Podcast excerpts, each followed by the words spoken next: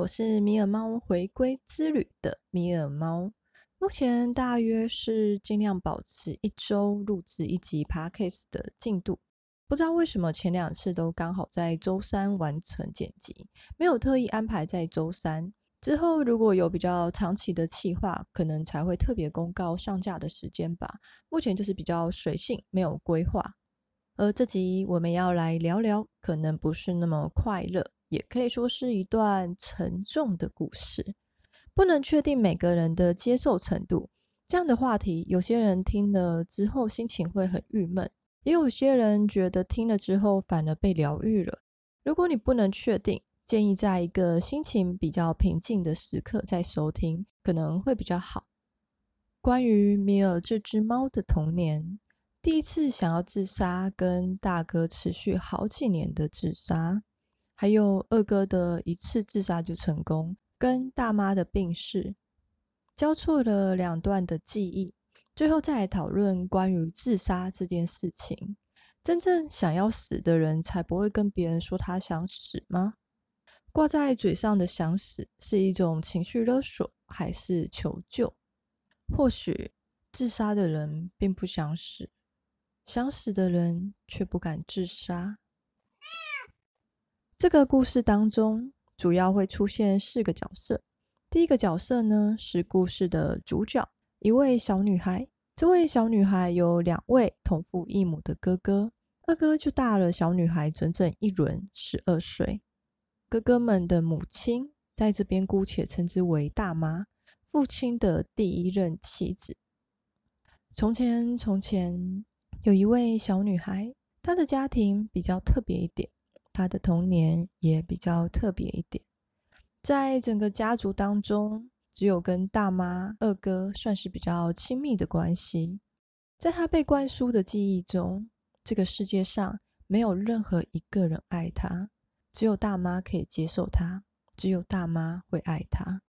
他深信不疑，从来没有怀疑过大妈说的话，因为他的世界里没有亲生母亲，没有父亲，只有大妈。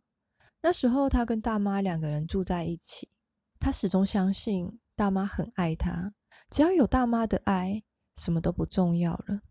但在五岁那年，是的，五岁那一年。大妈跟一位姓名会出现在小女孩身份证上的男人发生激烈的争吵。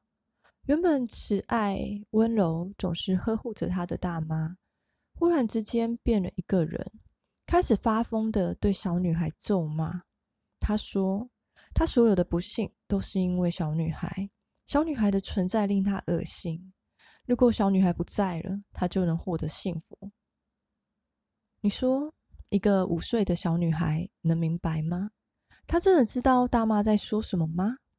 她不知道，但她知道，如果自己死了，自己最爱的人会很开心，从此过着幸福快乐的日子。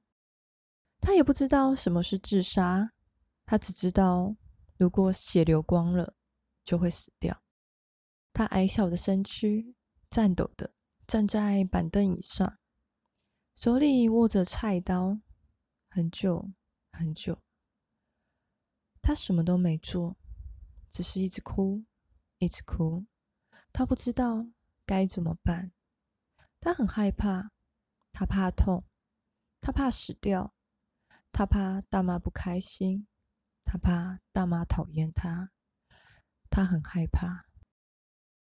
大约在差不多的时间。小女孩的大哥也不断的在自杀失败。有一次，二哥突然冲进只有他跟大妈住的大房子里，在家里的其中一个房门口咆哮，气愤的撞开了门。家里也突然闯入了很多陌生人，看着大哥被扛了出来，一阵混乱。小女孩被带到一个很白很亮的空间，大哥躺在那里一动也不动。好多人穿着奇怪的衣服跑来跑去。往后的好几年，小女孩渐渐的明白自己当初害怕到不敢做的事情，以及大哥一直持续重复在做的事情，原来叫做自杀。至于二哥呢，相较欺负小女孩的大哥，二哥一直很疼爱小女孩，特别是在大妈离开家之后，二哥变成小女孩最依赖的人。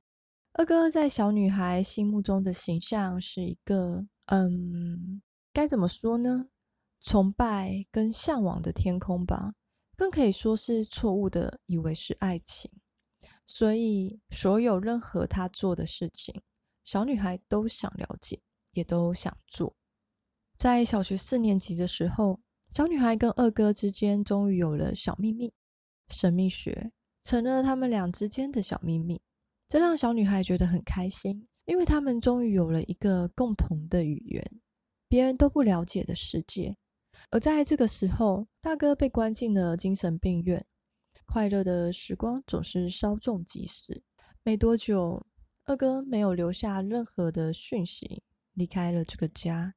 没有任何音讯，不到一年的时间，小女孩接连的听说大妈生病死掉了，二哥上吊自杀了。这个世界上唯一重要的两个人都抛下了小女孩离开了。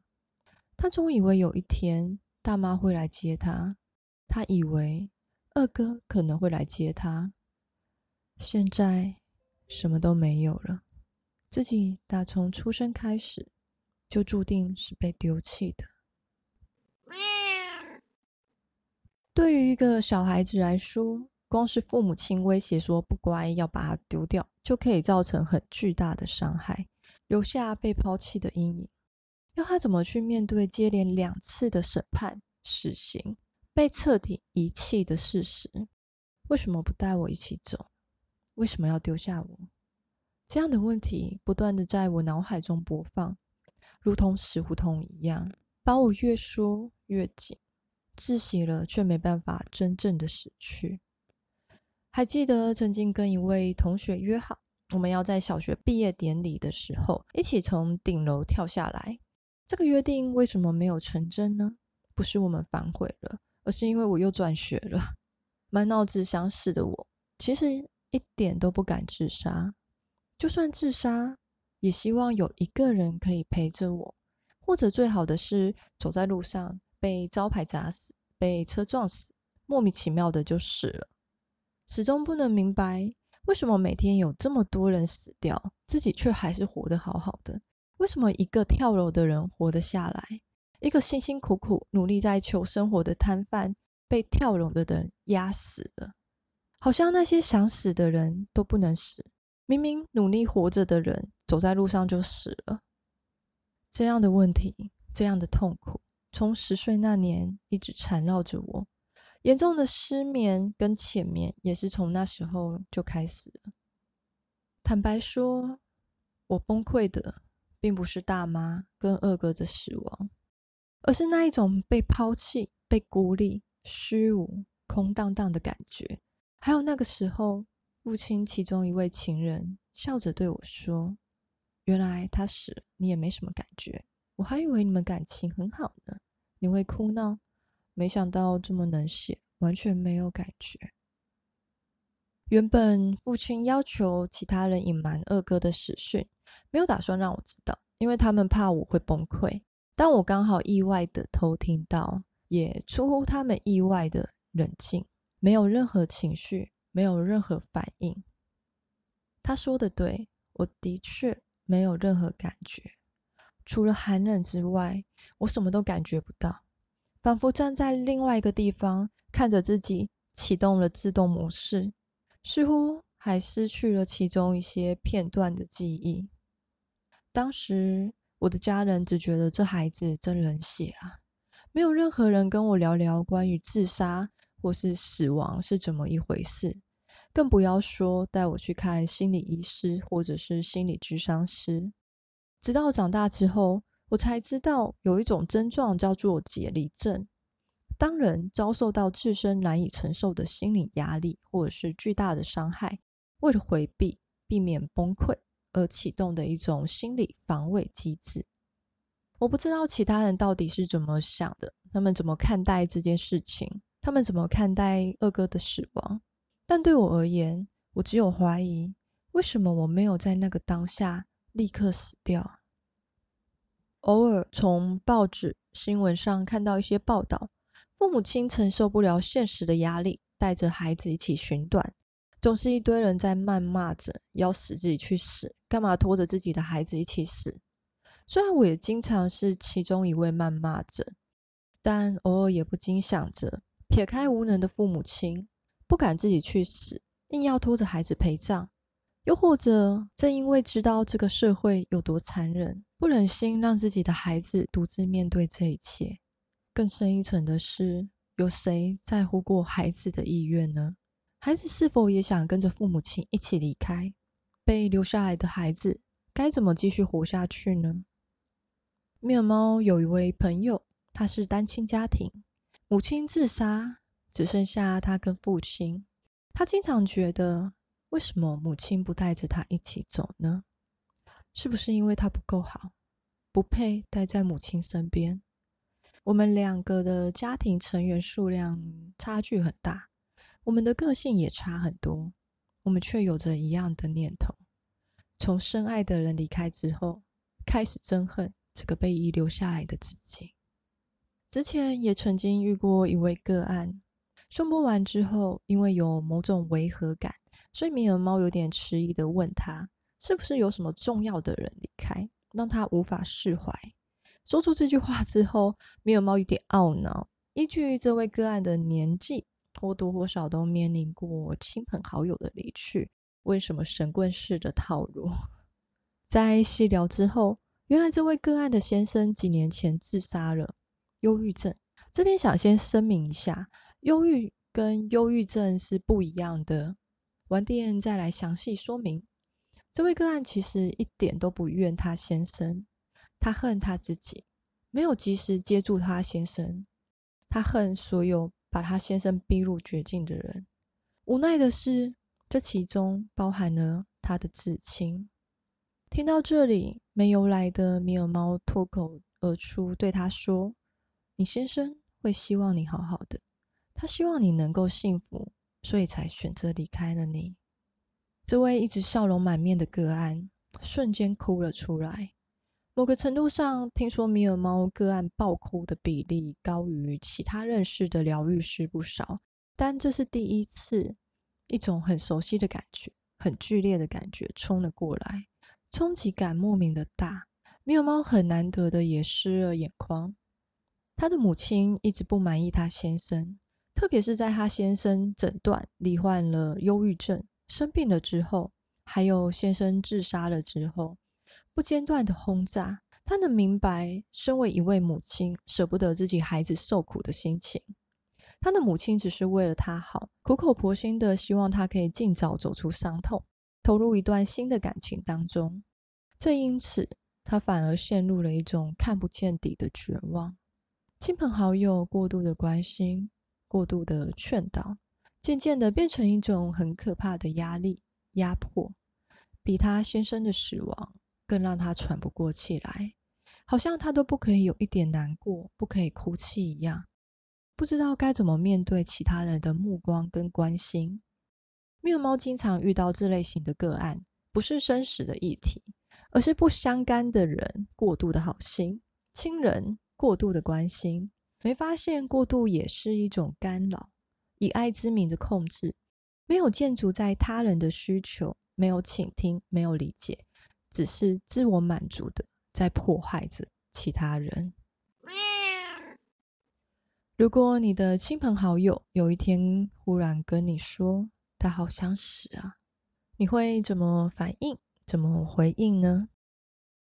没有标准答案，但请听。通常会是一件很重要的事情。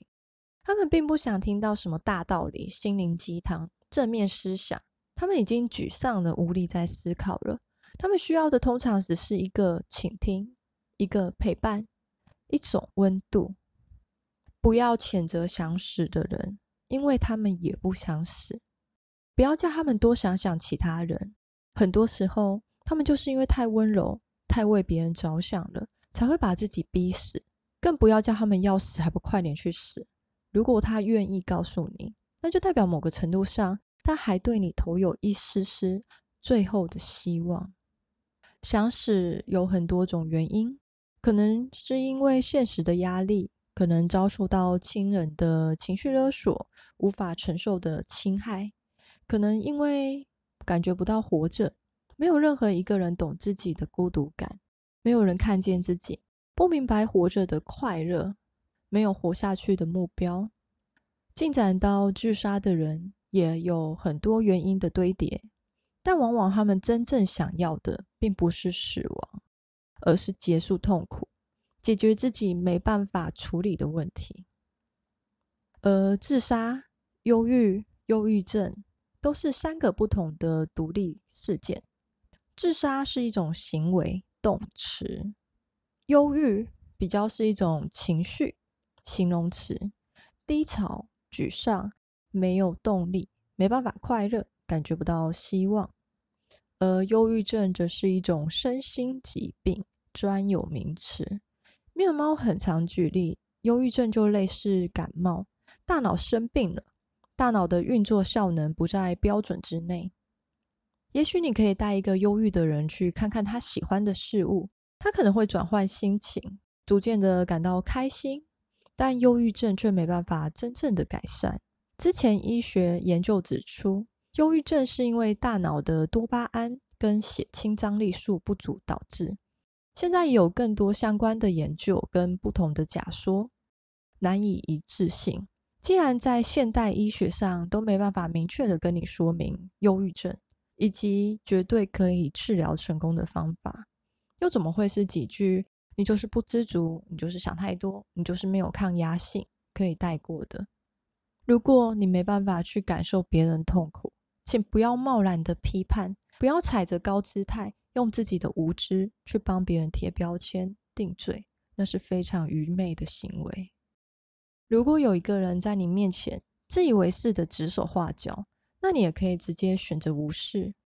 如果这个人是无可避免要接触，或者是你的亲人，那设立界限也是一种很重要的练习。想必你在脑海中已经重复了无数次的指责跟咒骂。质疑你自己为什么还活着？为什么不换成一种自己喜欢的话语呢？不要去否认自己，也不要排斥自己想死的念头。你想死，你想自杀，并不是一个多糟糕、多不堪的想法。这是每个人或多或少都有过的念头，不是一昧的压抑。你需要明白自己想死的真正的原因，重视你想要死的这一份心情。问问你自己，为什么会想死呢？因为一个人很孤独，因为没有人喜欢自己，没有人需要自己，因为有某些无法违抗的安排，因为没办法做自己喜欢做的事情，因为看不见未来，因为什么呢？你真的想死吗？你甘愿就这样死掉吗？如果你愿意的话，可以听听看米尔猫 Podcast 关系难题系列，看看你的爱情观，利用自动书写设立界限来理解你自己，重新认识你自己，倾听自己内在真实的声音，而不是他人的声音、外在的声音，舍去那些你应该怎么做、你必须怎么做的声音。回到你自己，你真正想要怎么做呢？也许一时之间你不知道自己要的是什么，那就从你喜欢的、你觉得舒服的开始，不需要去管是否有意义、有价值、有发展空间，只要是你想做的，都试试看。可以简单的帮自己点一盏烛火，调整呼吸，缓缓的吸气跟吐气。把注意力放在手中的那一杯温暖的可可，把感受放在柔软舒适的沙发椅上，把思绪放在广阔天空中的一片云朵，夜空里的那微小的一颗星辰。每一个人的存在都是有意义、有价值的，这是由你自己来定义的。这集就先聊到这里。如果有任何想法想跟米尔猫说的话，欢迎留言或私讯给米尔猫。请听身体，接纳自己，唤醒意志，我是米尔猫，我们下次见。